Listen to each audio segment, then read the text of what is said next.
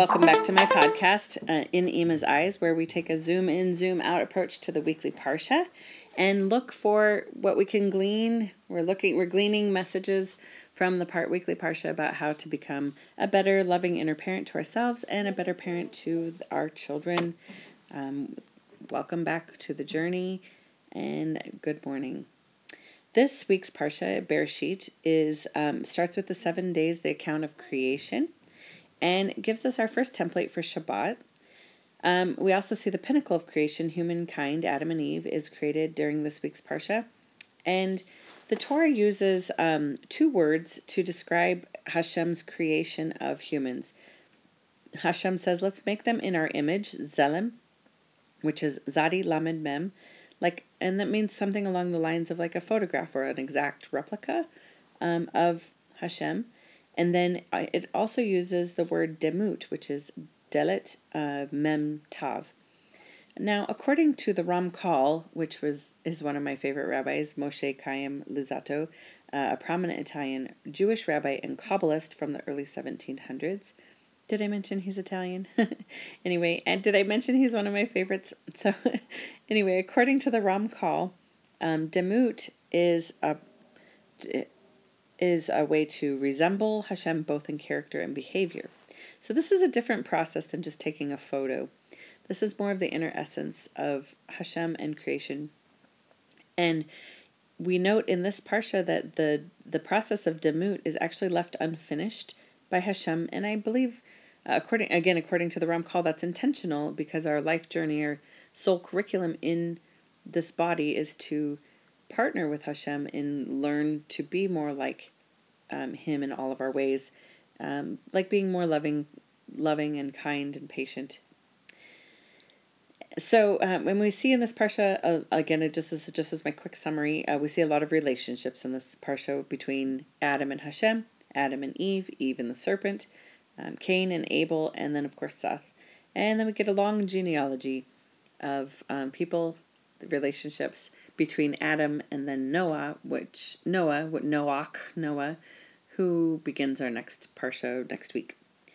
So, if um, would you like to hear my inspired thoughts based on this week's parsha about my parenting journey? Okay. Well, my first inspired thought was um, the questions, the questions that Hashem asks. I wanted to zoom in on the questions. We see three instances in this week's parsha where Hashem asks questions.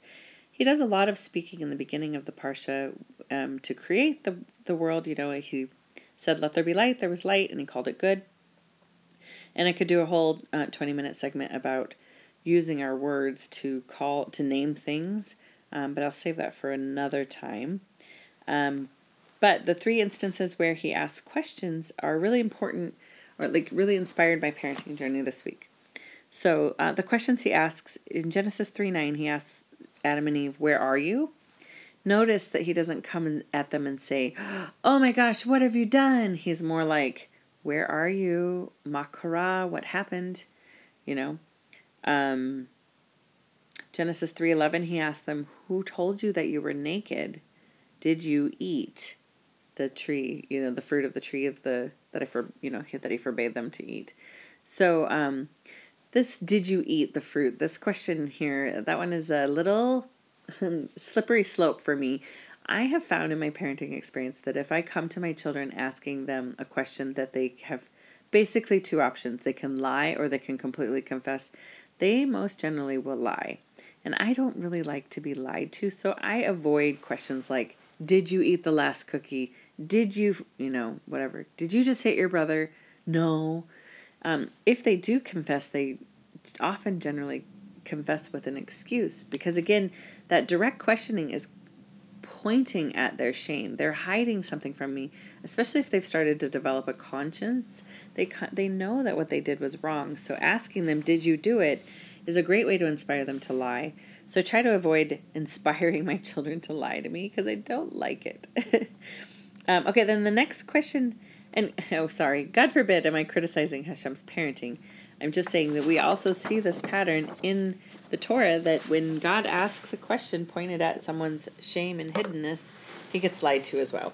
Um, and he gets excuses. Adam blames Eve, Eve blames the ser- serpent, and they get cast out of the garden. So, Genesis 4 9, we also see um, God trying a different approach with Cain. He says, Wait a minute, where's your brother? Instead of, Did you kill your brother? Which he could have asked. I think he already knew that Cain was that Cain had killed Abel. So instead of saying, Did you just murder your brother? to which Cain would have said no, um, or made an excuse, uh, he says, Where is he? And then he gets this kind of I mean, we don't know what kind of tone, tone of voice Cain had. It could have been sarcastic, like, What do you mean? Where's my brother? How should I know? Am I my brother's keeper? You know, I, I always hear this sassy, salty tone of voice when I read that part of the Parsha. So, again, he's trying a different approach. Where's your brother? He's trying to get more information about what happened and get Cain talking so that they can um, start to work through what happened. Now, the sages are a little split about whether or not Cain knew that he murdered Abel. Um, no one had ever died before, so perhaps Cain didn't understand that Abel fell asleep and was never going to wake up. Um, and so perhaps that's why God's approach was different because it was a new thing and he needed to find a way to talk to um, talk to him differently about it. So, uh, but what we learned from this situation so the main point here is to guard the way that I ask questions. Am I inspiring communication or am I inspiring dishonesty? Um, but and what is the point of the communication? If I already know that someone did that one of my children did something, there really isn't a point in asking. Um, I had to learn this the hard way. That if I come, if I act like the cop at my house, that I'm catching you doing something, what I'm going to get is in response to that is a relationship with my kids where they feel like the criminal and so they act like the criminal and they try to get away with stuff. But if I come at the relationship a little more like, um, hey, we're all on this, you know, we're all on the same team here. What, tell me what happened so that we can work through it. That's a completely different approach, and it, it usually gets me a different result, which is more relational.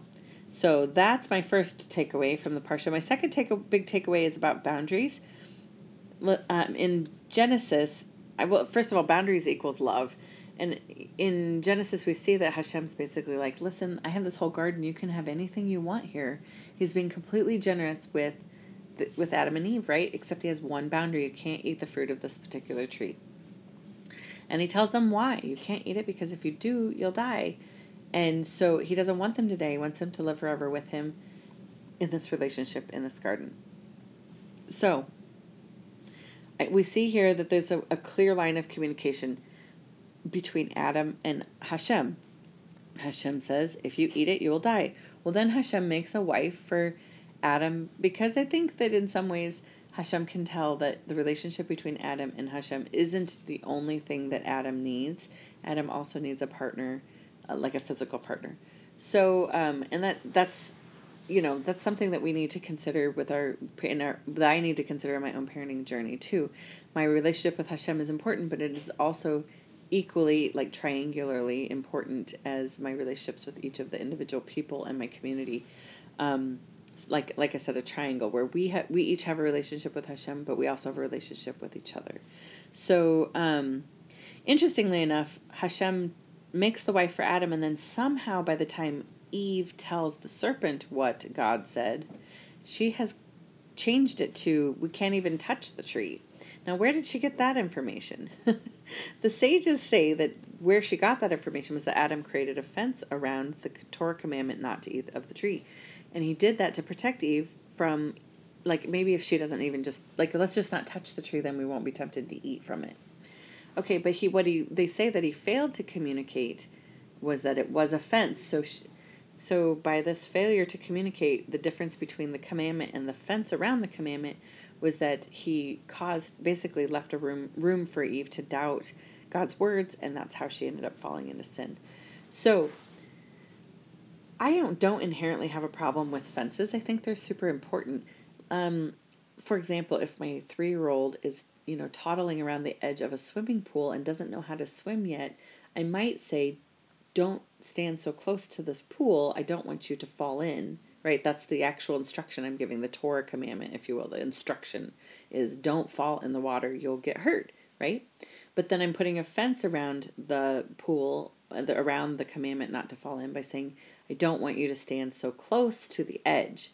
I want you to back up. And I would move the child back away from the edge of the pool and say, This is as far as you can go, and create that fence, you know, maybe to the sidewalk or to the grass or whatever, so that I don't have to worry about them accidentally falling in um, because that would cause them to, he or she to be hurt.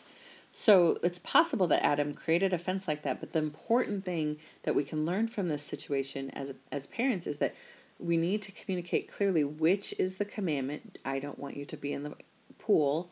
I don't want you to eat the fruit. And which is the fence. And I'm having you stand back so that you don't fall in on accident, so that you don't get tempted to eat the fruit.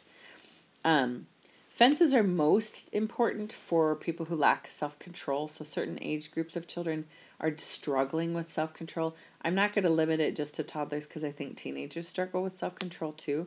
I hear a lot of parents complaining that their kids can't get off their phones at night and get enough sleep. And I personally don't think that children have the amount of self control that is needed to, shut the phone off and go to bed until they're at least in their mid 20s.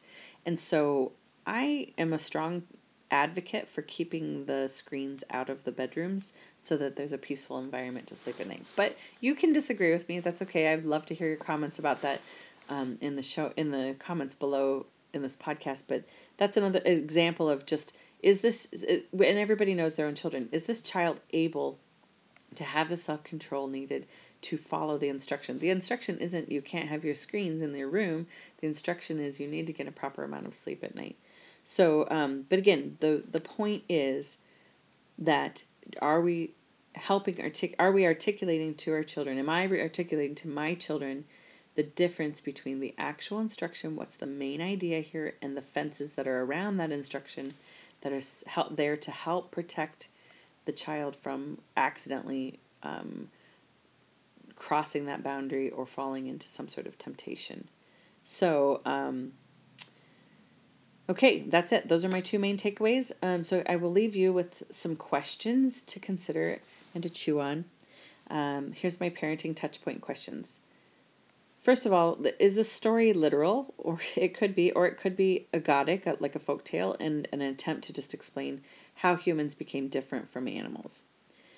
Uh, what questions can I ask my inner child or my physical or spiritual children when they are acting out that would open the door for connection and correction? rather than accusation and artifice. Many times people just want to be heard too. Is there a way that I can allow my children to just tell the story without feeling that they need to make excuses or cover up their shame in any way just to tell me what happened, makara? How can I open that door for honest communication? How can I partner with Hashem as a loving parent in resembling his character? What is the difference between B'tzelem Elohim and Bedemut Elohim? What are the similarities? Who is ultimately responsible for my growth? Who is responsible for my children's growth? Who is responsible for our spiritual journeys? And in what ways can I be a better partner on those spiritual journeys? Am I being as clear as I can be about my instructions and expectations, or am I adding fences without explanation and leaving a door open for doubt in Hashem's words or in my own words? So I'll leave you with that. Thank you so much for tuning in. If you'd like to study more with me, you are welcome to join my parenting support group on Facebook, um, or you're welcome to, to in, join any of one of my classes. I have a, a new class called Parsha with Catalyst. Um, the class is ideally for folks who have already learned to decode biblical Hebrew and want an opportunity to strengthen their reading and work toward mastery and fluency, but it is open to beginners as well.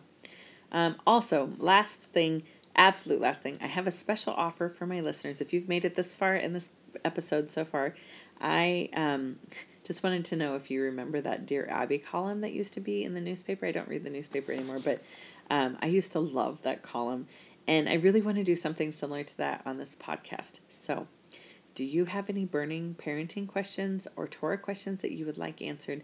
I would be happy and honored actually to dig into the Torah and try to find us both some answers.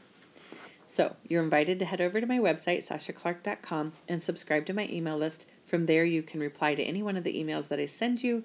And I send emails less than once a week. It's sometimes once a week, but often less than that. Um, but you can reply to those emails and submit a question.